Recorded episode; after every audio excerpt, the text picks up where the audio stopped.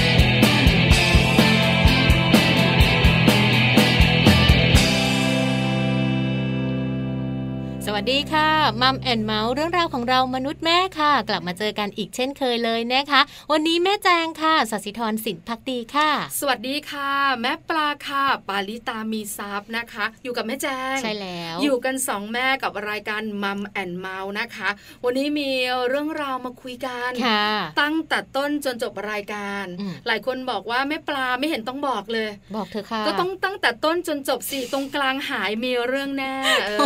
ตรงกลลางก็มีก็วันนี้มีวันนี้ตรงกลางน่าสนใจด้วยแหละจะบอกให้ ใช่แล้วค่ะอะไรก็ตามแต่นะคะ ที่ไม่ได้มีเฉพาะเราสองคนน่าสนใจหมดน่าสนใจตลอดตลอดเลยทีเดียวนะคะไม่จริงวันนี้ช่วงมัมสตอรี่ของเราช่วงกลางรายการเอค่ะอนะคะ ช่วงนี้นะคะเป็นช่วงที่น่าสนใจสำหรับคุณแม่ค่ะที่มีลูกวัยอนุบาลค่ะนะคะ อันเนี้ยเป็นเรื่องที่หลายหลายๆ ครอบครัวนะคะ อยากรู้ใช่เกี่ยวข้องกับการเห็นอกเห็นใจผู้อื่นใช่แล้วค่ะเด็กๆอะนะคะอาจจะไม่ค่อยเข้าใจคำนี้ไม่เข้าใจเนาะแล้วเราเนี่ยนะคะจะสอนแบบไหนล่ะอืมเออหนูต้องเห็นใจแม่นะค่ะเห็นใจเพื่อนนะ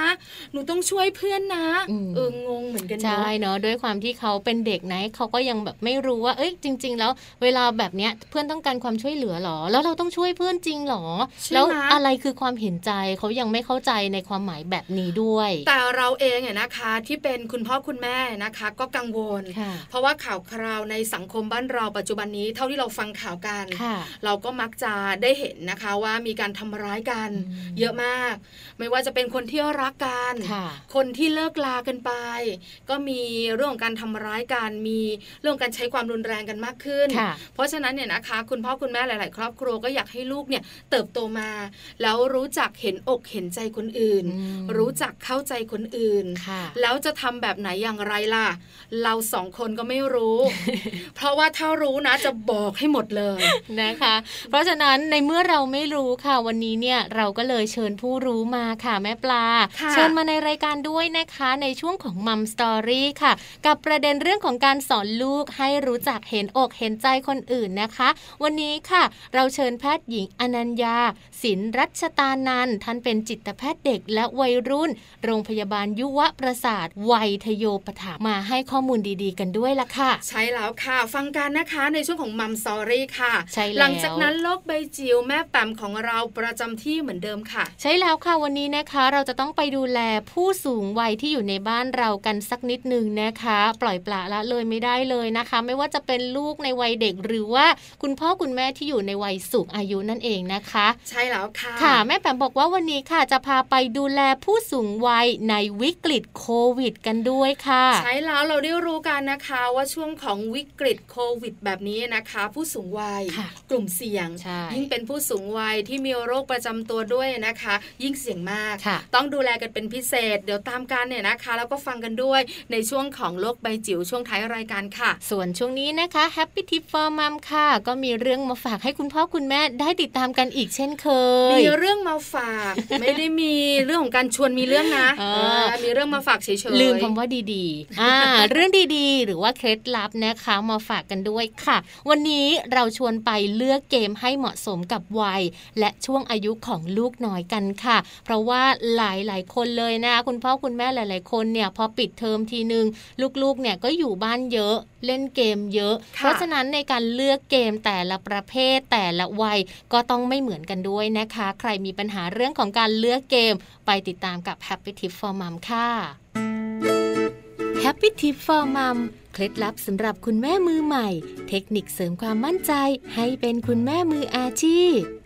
เลือกเกมให้เหมาะสมกับวัยและช่วงอายุของลูกน้อย การเล่นเกมอย่างพอดี พอเหมาะหรือว่าเหมาะสมกับวัยของลูกนะคะ อาจจะทำให้ลูกนั้นได้รับความสนุกสนาน ความเพลิดเพลิน ที่สำคัญได้คลายความเครียด และของแถมอาจจะได้เป็นการฝึกทักษะ หรือว่าการฝึกสมาธิไปด้วยค่ะ แต่ถ้าหากบางครั้งการเล่นเกมของลูกนะคะ คุณแม่เลือกเกมที่ไม่เหมาะสม ให้กับลูกหรือว่าไม่เหมาะสมกับช่วงวัยของลูกแล้วแล้วก็ผลเสียย่อมตามมาแน่นอนเลยละค่ะ วันนี้ Happy Tip for Mom นะคะ มีเคล็ดลับดีๆ มาฝากคุณแม่กันด้วย ว่าการเลือกเกมให้เหมาะกับช่วงอายุของลูกนั้น เป็นสิ่งที่สำคัญไม่แพ้กับเรื่องอื่นๆเลยนะคะ สำหรับคุณแม่ค่ะที่มีลูกน้อยอายุประมาณ 3 ขวบไม่แนะนำเลยนะคะในเรื่องการเล่นเกมค่ะ แต่ถ้าหากว่าลูกมีอายุมากกว่า 3 ขวบเรื่อยไปจนถึง 6 ขวบ สามารถที่จะเล่นเกมได้แล้วนะคะ แต่ว่าควรจะต้องเลือกเกมค่ะที่เป็นเรื่องเกี่ยวกับการส่งเสริมการศึกษานะคะ คุณแม่อาจจะต้องดูเรื่องของอายุ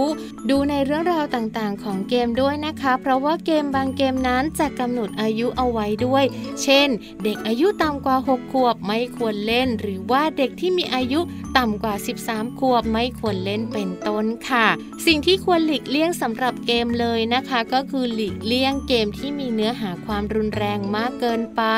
เช่น ฉากการต่อสู้นองเลือด หรือว่าเกมที่มีการวางแผนฆ่าศัตรู เกมที่มีการพูดคำหยาบ หรือว่าการเล่นการพนันนั่นเองค่ะ ก่อนที่จะอนุญาตให้ลูกเล่นเกมนะคะ คุณแม่ควรจะต้องมีการทำสัญญาหรือว่าข้อตกลงระหว่างกันด้วยค่ะ เช่น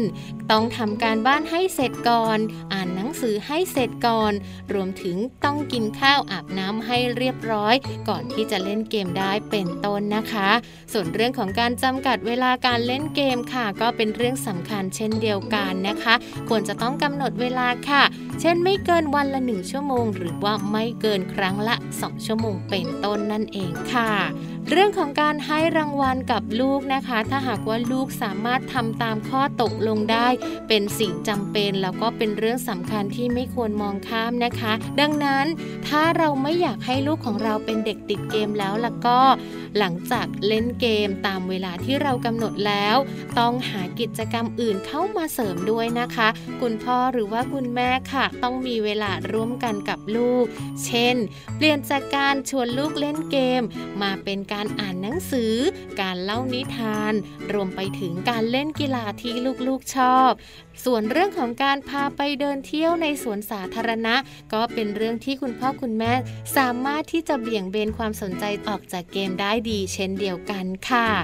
ดังนั้นนะคะเรื่องของการเล่นเกมค่ะ ถ้าเลือกเกมที่ดี เหมาะสมกับช่วงเวลา และเหมาะสมกับช่วงอายุของลูกน้อยแล้วแล้วก็ถือว่าเป็นสิ่งที่ดีที่คุณพ่อคุณแม่สามารถที่จะเลือกได้นะคะ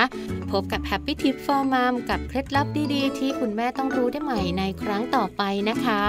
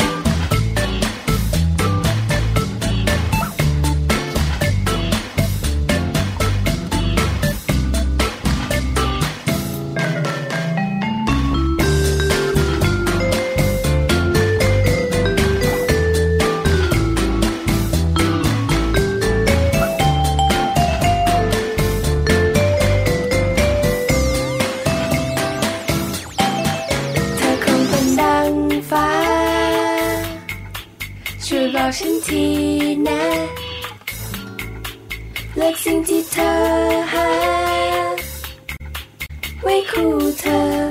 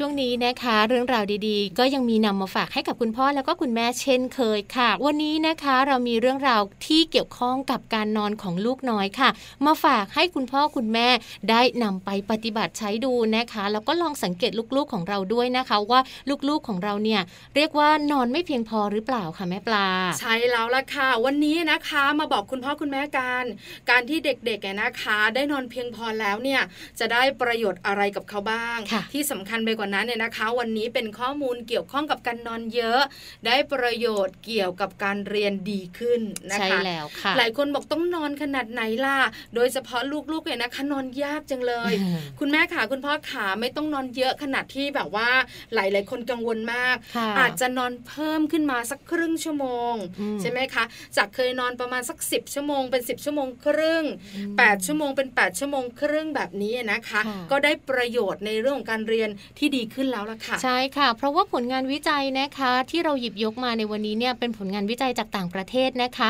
เขาเปิดเผยนะคะว่าเพียงแค่การให้ลูกของเราเนี่ยได้นอนเพิ่มวันละ 30 นาทีนะคะ ก็สามารถที่จะปรับพฤติกรรม แล้วก็ดูแลในเรื่องราวของการเรียนของลูกเราเนี่ยให้มีประสิทธิภาพได้แล้วล่ะค่ะ ใช่แล้วค่ะ การศึกษาชิ้นนี้นะคะ มีเด็กวัย7ถึง11 ปีค่ะเข้าร่วมการศึกษาด้วยนะคะจำนวน 33รายค่ะ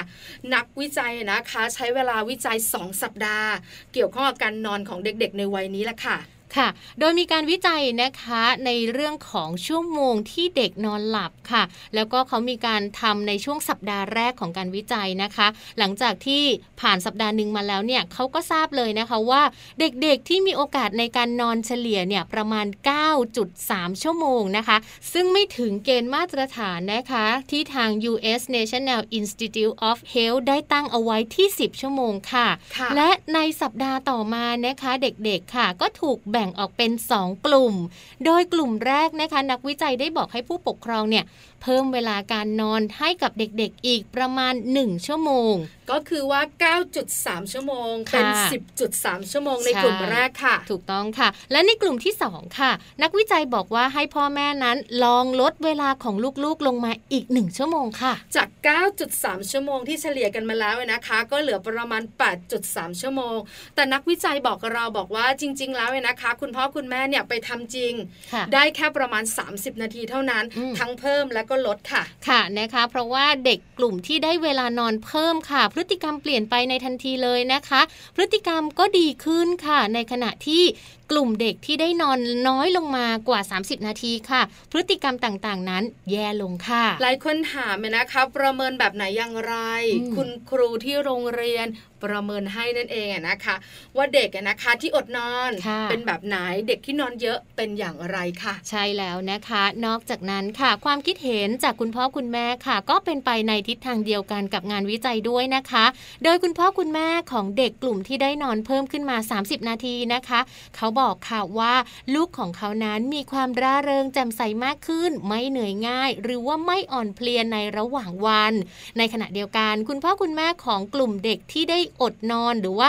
ได้นอนลดลงมาถึง 30 นาทีนะคะ ก็เกิดผลตรงข้ามนั่นก็คือเหนื่อยง่าย อ่อนเพลียระหว่างวัน แล้วก็ไม่ค่อยร่าเริงแจ่มใสนั่นเองค่ะ ใช่แล้วล่ะค่ะ เพราะฉะนั้นเนี่ยนะคะการที่เด็กได้นอนเพียงพอเนอะค่ะก็ทำให้เขามีอารมณ์ที่แจำใสไม่เหนื่อยง่ายอืมไม่ง่วงเหงาหานอนในช่วงที่แบบว่าต้องไปโรงเรียนด้วยใช่ใช่ไม่ขี้หงุดหงิดด้วยค่ะผลดีทั้งนั้นเลยค่ะ พอเป็นแบบนี้แล้วก็จะส่งผลมาที่ผลการเรียนก็จะดีขึ้น ใช่แล้วนะคะ เพราะฉะนั้นค่ะในช่วงของการนอนนะคะ คุณพ่อคุณแม่ต้องใส่ใจมากเป็นพิเศษค่ะ ต้องให้ลูกนั้นพยายามให้ลูกเข้านอนตรงเวลาค่ะตื่นให้ตรงเวลานะคะ แล้วก็จริง ๆ แล้วควรจะต้องนอนอย่างน้อยกี่ชั่วโมงคะแม่ปลา10 ชั่วโมงมะเก้าใช่แล้วเก้าชั่วโมงคือเด็กๆอะนะคะ แต่ละวัยไม่เท่ากันค่ะค่ะแม่จางนะคะ ถ้าเป็นเด็กวัยทารกหรือว่าเบบีเนี่ยโอ้โหค่ะวันหนึ่งเนี่ย นาสิบนเลยสามเนาะสิบหลายสี่ชั่ชั่ววโมโมงงใช่ไหมค่ะคะ ถ้าเป็นวัยเรียนเข้าเรียนอนุบาลประมาณนี้ก็ 10ถึง12ชั่วโมงอืมถ้าเป็นคุณพ่อคุณแม่เองก็ต้องประมาณ 7-8ชั่วโมงค่ะแต่ละวัยอะนะคะการนอนไม่เท่ากันค่ะแต่เด็กๆ ถ้าได้นอนสมวัยอะนะคะ ก็อย่างที่บอกกันเนอะพัฒผนาลกาบรวกดีเยอะใช่แล้วค่ะะเอาล่ะนี่เป็นข้อมูลบอกคุณพ่อคุณแม่ให้ฟังกันเนี่ยนะคะเผื่อว่าคุณพ่อคุณแม่ของเราจะนำไปปรับใช้ด้วยใช่ค่ะ เดี๋ยวพักกันสักครู่หนึ่งแม่จางช่วงนักกลับมามัมซอรี่ค่ะ สอนลูกให้รู้จักเห็นอกเห็นใจผู้อื่นค่ะอันนี้น่าสนใจมากเลยอืมเราสองคนก็อยากรู้ด้วย คุณแม่หลาย ๆ ท่านที่ฟังรายการอยู่บอกว่าอยากรู้เหมือนกัน ใช่ค่ะ พักกันแป๊บหนึ่งเดี๋ยวช่วงหน้ากลับมาค่ะ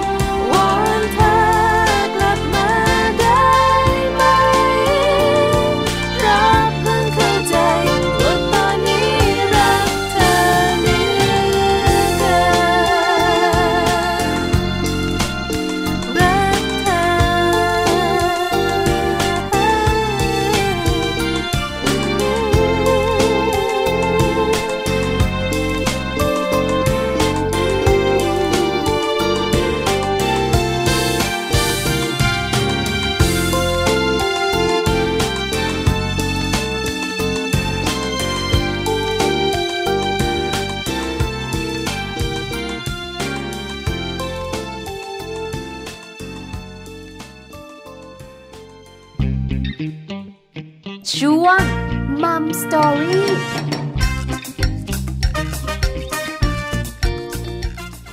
ค่ะในช่วงนี้นะคะมัมสตอรี่ค่ะ วันนี้มีประเด็นที่น่าสนใจอย่างที่เราทั้งสองแม่ได้เกริ่นเอาไว้ในช่วงต้นเลยนะคะว่า วันนี้ค่ะเราจะชวนคุณพ่อคุณแม่นั้นให้มาสอนลูก ให้รู้จักเห็นอกเห็นใจคนอื่นค่ะ และที่สำคัญนะคะ วันนี้เรามีคุณหมอมาร่วมพูดคุยกันในรายการด้วยค่ะ แพทย์หญิงอนัญญาสินรัชตานันนะคะ จิตแพทย์เด็กและวัยรุ่นโรงพยาบาลยุวประสาทวัยทโยปถัมค่ะ ใช่แล้วล่ะค่ะ วันนี้เราไปขอข้อมูลคุณหมอการว่าการเลี้ยงลูกเนี่ยนะคะ ให้เห็นอกเห็นใจผู้อื่น ต้องเลี้ยงแบบไหนอย่างไรนะคะ รวมถึงข้อมูลอื่น ๆ ที่หลาย ๆ ท่านอยากรู้ด้วยค่ะ ตอนนี้คุณหมออยู่กับเราแล้วหรือยังคะ ตอนนี้คุณหมออยู่กับเราแล้วนะคะ เราไปร่วมพูดคุยกับคุณหมอพร้อมกันเลยค่ะ สวัสดีค่ะ คุณหมออนัญญาคะแม่แจงจากมัมแอนเมาส์ค่ะค่ะ สวัสดีค่ะแม่แจง สวัสดีค่ะ แม่ปลาก็อยู่ด้วยค่ะ คุณหมอขา ค่ะ สวัสดีค่ะแม่ปลาค่ะ วันนี้ขอความรู้คุณหมอนะคะ เกี่ยวข้องกับการสอนลูก คุณแม่หลายท่านฟังรายการอยู่อยากรู้ค่ะ โดยเฉพาะประเด็นของเราวันนี้ สอนลูกอย่างไรให้รู้จักเห็นอกเห็นใจผู้อื่นค่ะคุณแม่หลายคนบอกว่า อยากสอนแต่แต่ไม่สอรู้นจะยากสอนแบบไหนนะคะค่ะค่ะคุณหมอค่ะคะขอเริ่มแบบนี้ การเห็นอกเห็นใจผู้อื่น หลายคนสงสัยคำนี้คำนี้มันมีความหมายว่าอย่างไรคะคุณหมอขาค่ะความรู้สึกเห็นอกเห็นใจผู้อื่นเนี่ยหมายถึงว่าเขาจะต้องรู้ว่าการกระทำของเขาเนี่ยค่ะ มันส่งผลกับคนอื่นค่ะแล้วมันทำให้คนอื่นเนี่ย รู้สึกอย่างไรอ๋อค่ะ เขาต้องรู้ก่อนว่าการกระทำทุกการกระทำเนี่ย มันมีผลกระทบ ทั้งทางบวกและทางลบ ค่ะ ค่ะ แล้วการกระทำที่มันเกิดขึ้นแล้วการที่คนอื่นเขารับรู้ หรือได้รับผลได้รับการกระทำของเขาเนี่ยมันจะส่งผลกับความรู้สึกของคนอื่นด้วยโอ้อย่างเช่นการกระทำแบบไหนคะคุณหมอคะค่ะ ถ้าถ้าเช่นเอาเอาการกระทำในทางบวกก่อนนะคะค่ะเช่นการที่เขาเอ่อช่วยคุณแม่ดูแลน้องอืมค่ะ อ่า การกระทำของเขาเนี่ยคือการช่วยแม่ดูแลน้องอืมแต่การกระทำของเขาเนี่ยส่งผลกับความรู้สึกของแม่ ค่ะ ว่าอ๋อทำให้แม่รู้สึกชื่นใจภูมิใจกับการที่ลูกดูแลน้อง ในขณะเดียวกันน้องก็รู้สึกดี ที่มีพี่คอยทำอะไรให้ค่ะอ๋ออัอันนี้เป็นความรู้สึกในค่ะเชิงบวกค่ะ อันนี้ส่งผลใช่ค่ะได้โดยตรง แล้วความรู้สึกใช่ค่ะในแง่ลบหรือว่าในเชิงลบล่ะคะ คุณหมอคะค่ะ ก็คือความรู้สึกในแง่ลบนะคะ เช่นเอ่อการที่เขาเอ่อสมมุติว่าเขาเอ่อ จะเอาอะไรบางอย่าง ซึ่งซึ่งอันเนี้ยคืออันที่ไม่อนุญาตค่ะ แล้วเขาก็ร้องงองแงจะเอาให้ได้อืมอย่างเงี้ยค่ะ คือการกระทำของเขาคือการร้องงองแงเนี่ย มันส่งผลกับความรู้สึกของคุณแม่ทำให้คุณแม่รู้สึกเหนื่อยใจลำบากใจค่ะหรืออ่อนใจอะไรอย่างเงี้ยค่ะอืมแต่ว่าไอ้ความรู้สึกเหนื่อยใจลำบากใจอ่อนใจเนี่ยในเด็กเล็ก ๆ เนี่ยเขาอาจจะยังไม่เข้าใจนะคะค่ะเขาก็จะรู้สึกว่ามันทำให้แม่หงุดหงิดอืมอ๋อ หรือทำให้นะคะแม่โกรธอย่างเงี้ยค่ะ เนี่ยค่ะการกระทำของเขาอืมส่งผลกับอารมณ์แม่อ๋อค่ะนะคะคุณหมอคะพอเราเข้าใจคำนี้แล้วว่าการเห็นอกเห็นใจผู้อื่นเป็นแบบไหนอย่างไรนะคะ แล้วเราอาจจะเริ่มสงสัยต่อในมุมของคุณแม่ก็คือ เราจะเริ่มสอนลูกเนี่ยนะคะ ให้รู้จักเห็นอกเห็นใจผู้อื่นเนี่ย เริ่มกันตั้งแต่วัยไหนได้อะคะ คุณหมอ จริงๆเนี่ยการทำให้เด็กรู้ว่าการกระทำคือเด็กเนี่ยจะรู้ว่าการกระทำเนี่ยจะจะจะก่อให้เกิดผลอยู่แล้วค่ะค่ะแต่จะทำให้จะค่อยๆพัฒนาเป็นความรู้สึกเห็นของอกเห็นใจคนอื่นเนี่ยต้องโตนิดนึงนะคะอ๋อในช่วงวัยแบบสักสี่ขวบไปแล้วเนี่ยก็อาจจะเริ่มเข้าใจมากขึ้นอือืมมค่ะแต่ว่าค่ะเขาก็ยังจะยึดตัวเองเป็นศูนย์กลางอยู่ค่ะ ค่ะ อันเนี้ยเป็นเป็นเรื่องพัฒนาการตามวัยอืมแต่ไม่ได้หมายความว่ามันมาตอนนั้นแล้วเราค่อยสอนตอนนั้นค่ะ หมายถึงว่าเราสามารถสอนได้ก่อน ใช่ค่ะอืมเราเริ่มสอนได้ก่อน แต่ความคาดหวังว่าลูกจะเข้าใจทั้งหมดเนี่ย อาจจะไม่ได้ทั้งหมด คือเราก็ต้องเข้าใจว่าบางครั้งลูกก็อาจจะไม่ได้นะค่ะค่ะหรืออารมณ์ไม่พร้อมลูกก็อาจจะจะไม่ได้เรียนรู้เรื่องเหล่านี้เหมือนกันอืมเราก็แค่รู้ว่าโอเค ลูกไม่พร้อมละค่ะแต่ไม่เป็นไรเราก็ถอยก่อน เราไม่พยายามบุกเยอะค่ะเราไม่พยายามใส่เข้าไปเยอะอืมเพราะว่ายิ่งค่ะใส่บางทีก็กลายเป็นตีกันอ๋อค่ะค่ะแต่โดยประมาณก็ค่ะคือสี่ขวบเลยนะคะ ก็สามารถจะค่ะสอนเรื่องนี้ได้แล้วเว้ยนะคะ คราวนี้ค่ะถามกันต่อกับคุณหมอคะเริ่มต้นค่ะแบบไหนเราจะไปต่อยังไงแล้วปิดท้ายอย่างไรในเรื่องการสอนลูกเรื่องนี้คะค่ะจริงๆเราก็สอนได้ตั้งแต่เล็กๆอะนะคะ คือเริ่มแบบขวบสองขวบอย่างเงี้ยค่ะเราก็ บอกเขาได้ว่าโอ้อันนี้สิ่งที่เขาทำเนี่ยมันส่งผลกับความรู้สึกหรืออารมณ์ของแม่ของคนใกล้ชิดยังไง เป็นการสะท้อน เป็นการสะท้อนอารมณ์ของเราให้ลูกรู้ค่ะ หรือเวลาที่เราทำอะไรให้ลูกแล้วลูกรู้สึกดีเนี่ยเราก็สะท้อนอารมณ์บวกที่มันเกิดขึ้นกับตัวลูกได้อืมค่ะก็คือเป็นการทำให้เขารู้จักว่าเออการกระทำเนี่ยมีผลต่ออารมณ์นะและอารมณ์มันก็ถ่ายทอดให้กันและกันได้ ค่ะค่ะแล้วเขาก็จะมีมุมมองอื่น หรือบางทีเนี่ย ถ้าเขาโตหน่อยเช่นสามขวบไปแล้วเนี่ยเราอาจจะถามเขาได้ว่าถ้าแม่เกิดอันนี้ขึ้นกับหนูแล้วหนูจะรู้สึกยังไง อันนี้เป็นอันที่เราสอนเขาได้ แต่อย่าคาดหวังว่าเขาจะเข้าใจได้ร้อยเปอร์เซ็นต์อืม ค่ะค่ะ แล้วในส่วนค่ะของชีวิตประจำวันล่ะคะ คุณหมอคะเราสามารถที่จะแทรกเรื่องของชีวิตประจำวันบางอย่าง เข้าไปเป็นบทเรียนในการสอนให้ลูกเนี่ยรู้จักถึงความเห็นอกเห็นใจบ้างไหมคะ อย่างเช่นให้ลูกเนี่ยรู้สึกเห็นอกเห็นใจคุณแม่ หรือว่ารู้ว่าตอนนี้คุณแม่ไม่สบายใจนะ ลูกต้องทำยังไงบ้าง เราจะเอาวิธีไหนหรือว่าเอาหลักการอะไรเข้าไปคุยกับลูกดีคะ ค่ะคือเราเราก็ใช้วิธีแบบที่หมอบอกมาตั้งแต่แรกอะนะคะคือมันคือการหยอดกระปุกมาเรื่อยๆค่ะแล้วก็พอพอเขาเขาเริ่มโตเขาเริ่มเข้าใจความเชื่อมโยงของเหตุและผลเช่นสามขวบไปแล้วสี่ขวบไปแล้วเนี่ย เราก็ทำให้เขารู้ว่าโอเค แล้วถ้าทำแบบเนี้ยคุณแม่รู้สึกแบบนี้ ถ้าถ้าเขาทำอีกแบบหนึ่งคุณแม่จะรู้สึกยังไงคือเป็นการสะท้อนสะท้อนกลับไปกลับมาอย่างนี้ยค่ะอืมให้เขาเรียนรู้จากสิ่งที่เราสะท้อนให้เขาค่ะแล้วในขณะเดียวกันสิ่งที่ สิ่งที่เราทำกับเขาอะเขารู้สึกยังไง อันนี้ก็ให้เขาสะท้อนออกมาได้อืมค่ะอ๋ออ่าเช่นในแม่บ้านทำแบบนี้กับหนูหนูรู้สึกยังไงคะแม่เสียงดังหนูไม่ชอบใช่ไหมหนูไม่สบายใจเนาะอะไรอย่างเงี้ยค่ะอืมต้องคุยกันด้วยนะคะใช่ค่ะค่ะใช่ค่ะ หรือกับคนใกล้ตัวเขา เช่นเพื่อนรักของเขา หรือเพื่อนที่โรงเรียนอย่างเงี้ยค่ะ ก็ก็สะท้อนเขาได้ว่าโอ้ท่านหนูทำอันนี้ให้เพื่อนแล้ว เพื่อนเขาเป็นยังไงนะเพราะเพื่อนเขายิ้มเขาดีใจใช่ไหม การที่หนูมีน้ำใจกับเพื่อนมันทำให้เพื่อนรู้สึกดีค่ะแล้วเวลาถ้ามีใครค่ะมีน้ำใจกับหนูอะหนูรู้สึกยังไงอืมค่ะ คือการค่ะที่เราให้ลูกเนี่ยนะคะ เข้าใจเรื่องของการที่เขาเรียกว่าอะไรนะคะ ผลตอบกลับมาทั้งบวกและลบเนี่ยนะคะ แปลว่าต้องเริ่มต้นที่ครอบครัวก่อนถูกไหมคะคุณหมอขา ถูกค่ะใช่ค่ะใช่เริ่มค่ะเริ่มต้นกันที่คุณแม่คนใกล้ตัวหรืออาจจะเป็นคุณพ่อคุณปู่คุณย่าคุณตาคุณยายก่อน แล้วเราอาจจะใช่ค่ะขยับไปที่เพื่อนใกล้ ๆ บ้านถูกเพื่อนที่โรงค่ะเรียนแบบนั้นใช่ไหมคะใช่ค่ะใช่ค่ะใช่ค่ะแต่ทุกครั้งใช่ะจากที่คุณหมออาบอกเราเมื่อสักครู่นี้นะคะ ก็คือเรื่องของการต้องคุยกัน แปลว่าใช่ค่ะทุกๆเคส ทุกๆ ครั้งที่มีเรื่องการตอบรับอารมณ์บวกอารมณ์ลบแบบนี้เนี่ย เราต้องคุยกับลูกทุกครั้งใช่ไหมคะใช่ค่ะถ้าเป็นไปได้เราก็คุยกับลูกทุกครั้งค่ะว่าเออผลการกระทำเนี่ยส่งผลกับอารมณ์ยังไง แล้วมันมันมีอะไรเกิดตามมาอีกอ๋อลูกก็จะเห็นแล้วว่าอ๋อทุกอย่างเนี่ยมันมันมันเกิดจากการกระทบซึ่งกันและกัน ค่ะ ค่ะ มันก็จะทำให้เขาค่อย ๆ เห็นว่าเออการกระทำของเขาว่าส่งผลกับคนอื่นอย่างไร การกระทำของคนอื่นส่งผลกับเขาอย่างไร ถ้าเขาไม่อยากให้เกิดแบบนี้กับตัวเขา เขาก็ไม่ต้องไม่ทำแบบนี้กับคนอื่น อืมค่ะ คุณแม่อยากคุณแม่หลายท่านอาจจะงงงๆนิดนึงค่ะคุณหมอตรงที่อะไรรู้ไหมคะ ตรงที่การที่เราคุยกับลูกเนี่ย อาจจะเริ่มต้นก่อนหน้านั้นที่คุณหมออาจจะแบบประมาณสักสามขวบค่ะหลังจากนั้นค่ะเราก็คุยกันบ่อยๆ เนี่ย จริง ๆ พอเขาเข้าใจจริง ๆ เราจะเห็นเลยใช่ไหมคะว่า ลูกเราเปลี่ยนไป ลูกเราเข้าใจมากขึ้น จะเห็นเป็นรูปธรรมเลยใช่ไหมคะ คุณหมอใช่ค่ะบางทีจะเห็นจากการกระทำของเขาอะค่ะ ว่าเขาค่ะเลือกที่จะไม่ทำอะไรบางอย่างเพราะเขารู้ว่าถ้าทำแบบนี้แล้วคุณแม่จะเสียใจอ๋อ ค่ะเออเนอะใช่ใช่คือคือหลายคนยังไม่เริ่ม อาจจะค่ะยังไม่รู้หลายคนอาจจะคิดว่ากำลังอยากสอนแต่ยังไม่ได้ลงจะมืสออนทยังไงเหมือนกันำก็ยังนึกภาพไม่ออกค่ะเลยนะคะ คุณหมอคะค่ะโดยโดยประมาณจริงๆน่ะคือสี่ขวบขึ้นไปเนี่ยอาจจะอาจจะเห็นค่อนข้างชัดเจน แล้วสักประถมเนี่ยเห็นชัดเลยไหมคะคุณหมอก็จะเห็นชัดนะคะคือถ้าเราทำอย่างต่อเนื่องนะคะ เด็กบางคนจะหลอกเลยว่า อ๋ออันเนี้ยไม่เอาหรอกเพราะเขารู้แล้วว่าอันเนี้ยมันราคาแพงเกินไปอืมค่ะเนาะอ่าหรือว่าถ้าเขาโอ้เอาดีจังเขาถ้าเขาเอาเอาอันนี้แล้วมันจะส่งผลกระทบกับคนอื่นที่มาข้างหลังเหมือนผู้ปันสุกที่ตอนเนี้ยค่ะค่ะโอ้ถ้าใช่เรา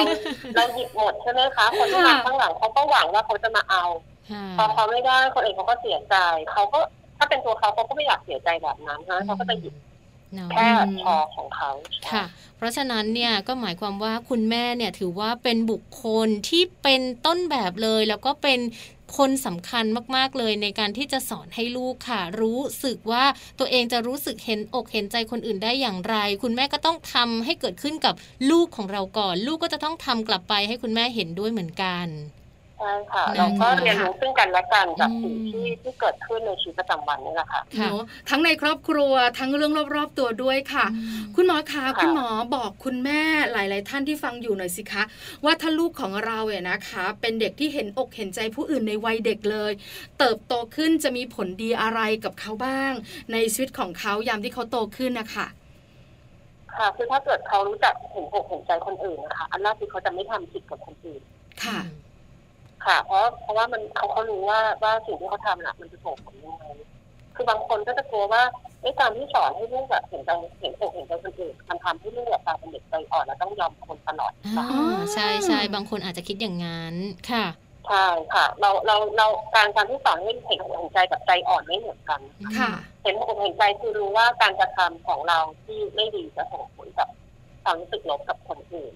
ค่ะเพราะฉะนั้นเราจะไม่ทำการกระทำที่ไม่ดี อืมค่ะเออเขาก็จะเออเขาเรียกว่าไปเบียดเบียนคนอื่นน้อยลงอะค่ะอืมอ๋อนะผลดีสิ่งแรกเลยก็คือเขาจะรู้จักใช่รู้จักเห็นอกเห็นใจคนอื่น คือค่ะ ไม่เบียดเบียนเพื่อนอ๋อๆหรือคนรอบข้างไม่ทำผิดกับเพื่อนๆด้วยโอ้อย่างนี้ค่ะ อันนี้เป็นข้อแรกเลยนะคะ มีข้ออื่นๆตามมาไหมคะคุณหมอคือเขาเขารู้จักเห็นอกเห็นใจคนอื่นนะคะแล้วเขาก็จะรู้จักว่าเออคือเขาเขาจะเหมือนกับ เข้ากับคนอื่นได้ง่ายอ๋อ ค่ะ อ่า คือเขาไม่ใช่ยอมนะคะแต่เขารู้ว่าอ๋อทำแบบเนี้ยมันเป็นแบบเนี้ยฉันทำแบบไหนมันจะให้ผลอีกอย่างหนึ่ง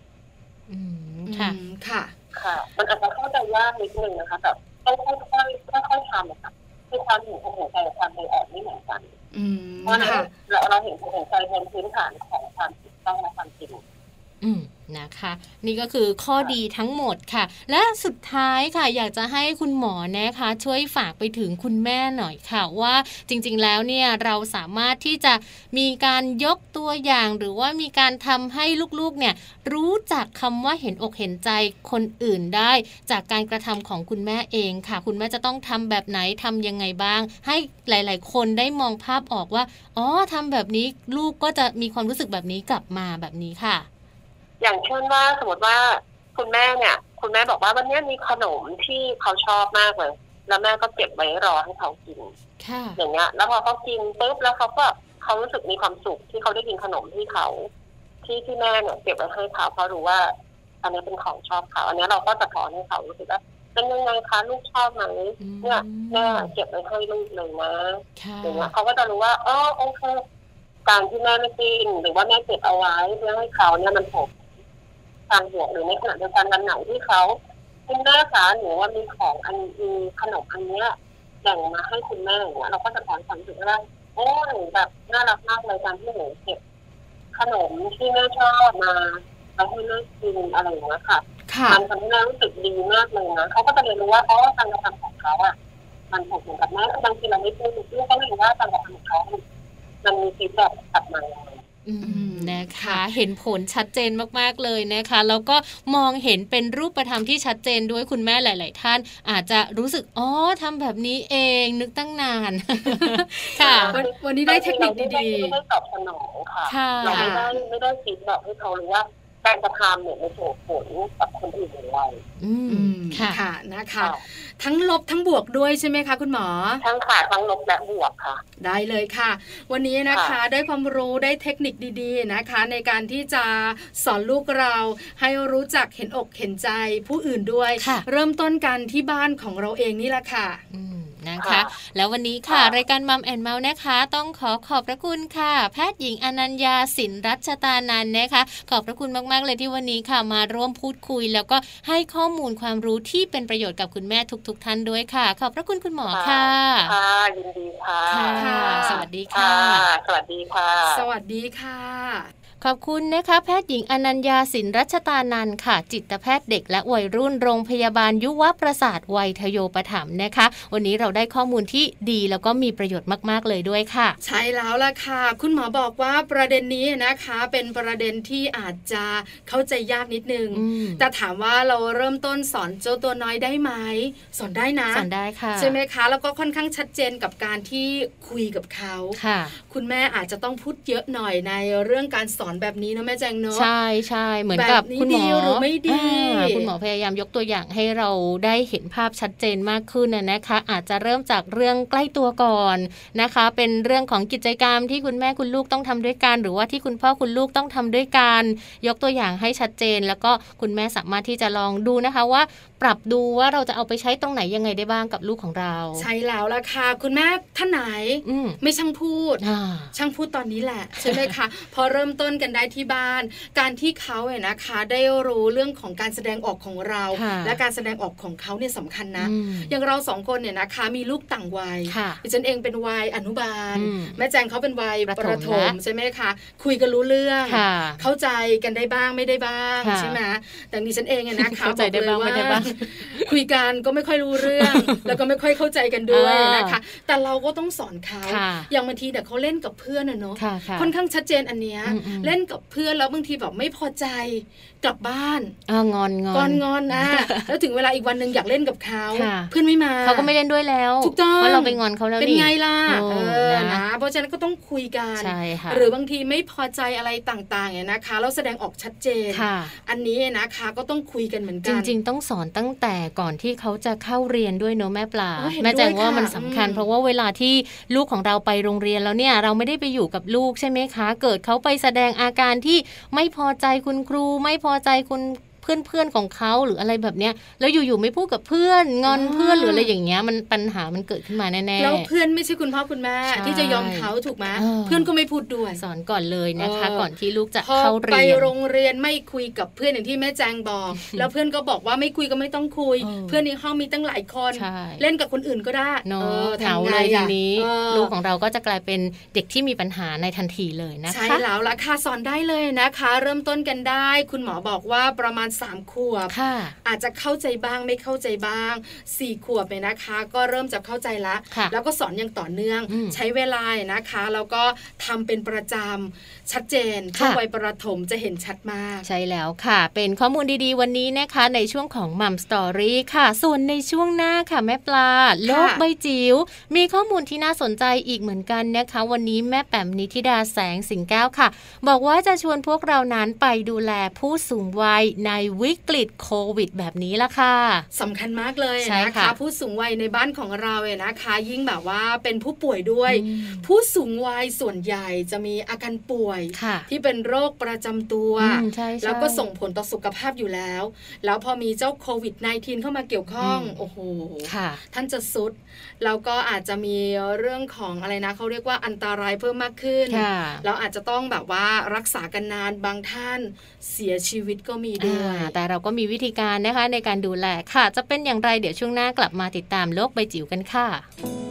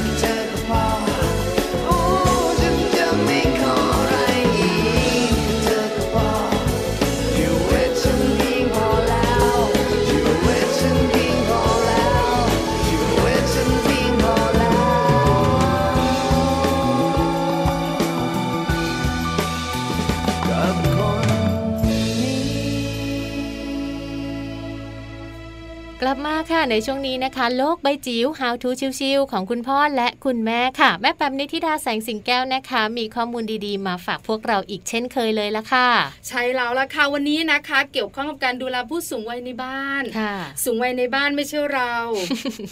เราวัยทำงานแล้วยังวัไม่ยผู้ใหญ่ยังไม่ถึงขนาดนั้นใช่ยังไม่ถึงขนาดนั้นค่ะเราสูงวัยยังไม่เราสูงวัเนี่ยแหละต้องเป็นคนดูแลท่านนะคะ เป็นคุณพ่อคุณแม่คุณปู่คุณย่าที่อยู่ในบ้านของเรานะคะ ยิ่งในช่วงวิกฤตแบบนี้เลยนะเรื่องของโรคต่างๆ ค่ะ ไม่ว่าจะเป็นโควิด -19 ก็ดีหรือว่าโรคอื่นๆ เนี่ยก็ต้องดูแลท่านด้วยเหมือนกันนะคะค่ะ เห็นด้วยกับแม่แจงเลยจะดูแลแบบไหนอย่างไรอืมวันนี้มีข้อมูลดีๆ มาฝากกันค่ะโลกใบจิ๋ว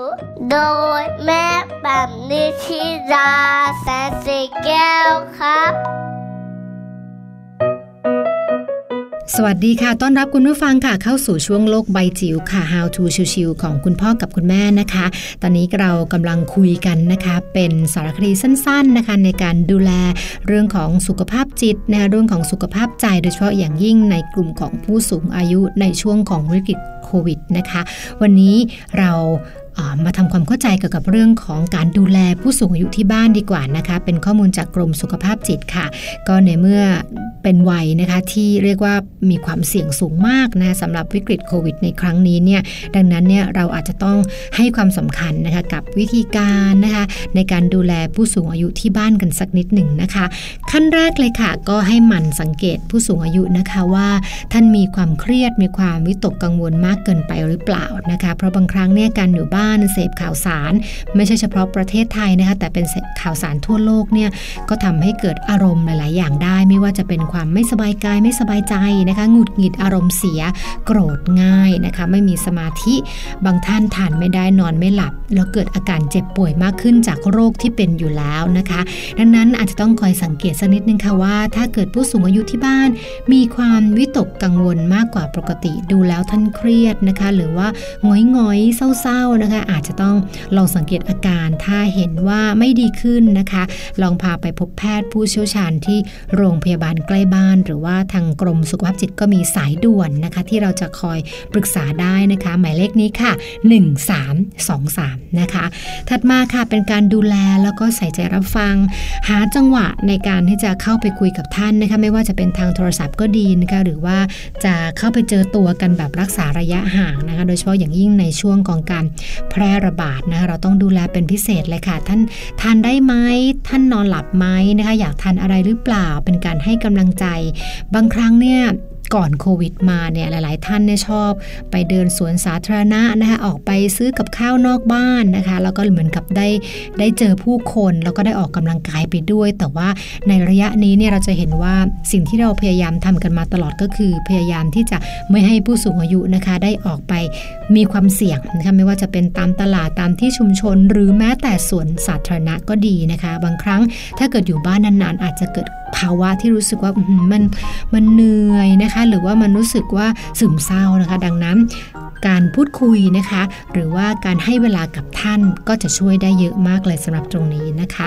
แล้วก็เป็นเรื่องของการชักชวนในการทำกิจกรรมภายในบ้านมากขึ้นนะคะ ไม่ว่าจะเป็นอ่าทำสวนนะคะการออกกำลังกายในบ้านนะคะ หรือว่าการชวนการทำอาหารนะคะ หรือว่ารดน้ำต้นไม้สวดมนต์นะคะคือพยายามที่จะลดละเลี่ยงกิจกรรมนอกบ้านให้มากที่สุดนะคะแล้วก็ถ้าเกิดว่ามีความจำเป็นจริง ๆ ก็ต้องให้ท่านป้องกันตัวเองอย่างเคร่งครัดเลยละค่ะ ทั้งหมดละค่ะก็เป็นข้อแนะนำจากกรมสุขภาพจิตนะคะ เพราะว่าพุ่งตรงไปสื่อสารสำหรับลูกหลานแล้วก็ญาติญาติเลยค่ะว่า เราจะดูแลผู้สูงวัยอย่างไรนะคะ ให้ท่านปลอดภัยในช่วงของวิกฤตโควิดนะคะ ซึ่งแน่นอนว่าปกติเนี่ยก็อาจจะใช้ชีวิตยากอยู่แล้ว ยิ่งพอเป็นช่วงของวิกฤตเนี่ยก็ต้องมีการปรับตัวค่อนข้างเยอะทีเดียวนะคะ ดังนั้นการให้เวลาการสื่อสารการใส่ใจรับฟังนะคะ ดูแลเรื่องอาหารการกินนะคะอย่างที่กรมอนามัยให้ข้อมูลเรื่อง 3อ 5อต่างๆเนี่ยตรงนี้เนี่ยเอามาใช้ได้เป็นอย่างดีละค่ะ แล้วก็ให้ข้อมูลท่านในการป้องกันตัวเองนะคะ แล้วก็ทำตามคำแนะนำของผู้เชี่ยวชาญคอยสังเกต แล้วก็หมั่นดูแลท่านนะคะดูแลอาอาการต่างๆ อย่างใกล้ชิด ถ้าเกิดว่าบางท่านต้องไปรับยาที่โรงพยาบาล คุณลูกนะคะ หรือว่าวัยผู้ใหญ่เนาะวัยที่อาจจะมีความแข็งแรงกว่า ก็อาจจะมีการโทรศัพท์ ไปคุยกับที่โรงพยาบาล จะขอรับยาแทน พวกนี้ก็จะเป็นวิธีการจัดการที่จะช่วยนะคะทำให้ผู้สูงอายุนั้นเสี่ยงน้อยลงจากภาวะวิกฤตโควิดค่ะ ก็ฝากเอาไว้นะคะสำหรับข้อมูลการดูแลใส่ใจผู้สูงวัยในช่วงวิกฤตโควิดจากกรมสุขภาพจิตในวันนี้ค่ะโลก ใบจิ๋วโดยแม่แบบ นิชิราแสนสีแก้วครับขอบคุณข้อมูลค่ะ จากแม่แปมนิธิดาแสงสิงแก้วของเรานะคะ กับโลกใบจิ๋วในวันนี้ค่ะ เป็นเรื่องของการดูแลนะคะ ดูแลกลุ่มผู้สูงวัยค่ะ ซึ่งหลาย ๆ บ้านนำไปปรับใช้ได้อย่างแน่นอนเนาะเห็นด้วยกับแม่แจงค่ะ เราเองก็มีผู้สูงวัยในบ้านค่ะเนาะดิฉันเองก็มีคุณพ่อวัย 80 ค่ะ คุณแม่วัย 70โอ้โหสูงวัยสูงทีมากเดียวเลยด้วย ใช่แล้วละค่ะแล้วก็เป็นกลุ่มเสี่ยงนะคะ ในเรื่องของโรคต่างค่ะๆแล้วก็โรคอย่างโควิด -19 เนี่ยนะคะ ก็จะส่งผลด้วย ไหนจะเป็นโรคตามฤดูกาลล่ะอ๋อค่ะใช่ไหมหน้าร้อนก็โรคหนึ่งหน้าค่ะฝนก็โรคหนึ่งหน้าหนาวก็โรคหนึ่งอันนี้ต้องดูแลกันเป็นพิเศษเลยละค่ะใช่แล้วค่ะ วันนี้นะคะเรียกว่าข้อมูลหรือว่ารายละเอียดต่างๆ นั้น เราหยิบยกมาฝากกัน เห็นชัดเจนเลยนะคะ ตั้งแต่ช่วงต้นช่วงกลางไปจนถึงช่วงท้ายรายการค่ะ วันนี้นะคะแม่แจงน่าจะเต็มอิ่มเนอะเต็มอิ่มค่ะคุณแม่หลายท่านบอกว่าเทคนิคเยอะเลยอะวันนี้อ๋อข้อมูลความรู้เนี่ยนะคะเยอะมากนำไปปรับใช้กันได้ใช่ค่ะ Mom and เมาท์เรื่องราวของเรามนุษย์แม่วันนี้นะคะทำให้หลาย ๆ คน happy ได้ด้วย ใช่ค่ะ แต่เรายังมีข้อมูลดีๆมาฝากกันนะคะ เป็นประจำในทุกๆวันค่ะ ส่วนวันนี้เนี่ยเวลาหมดลงแล้วนะคะ มีข้อมูลมาฝากต่อไม่ได้แล้ว กลับมาเจอกันได้ใหม่ค่ะ Mom and เมาท์นะคะ กับแม่แจงแล้วก็แม่ปลา ส่วนวันนี้ลาไปพร้อมกันเลยค่ะ สวัสดีค่ะ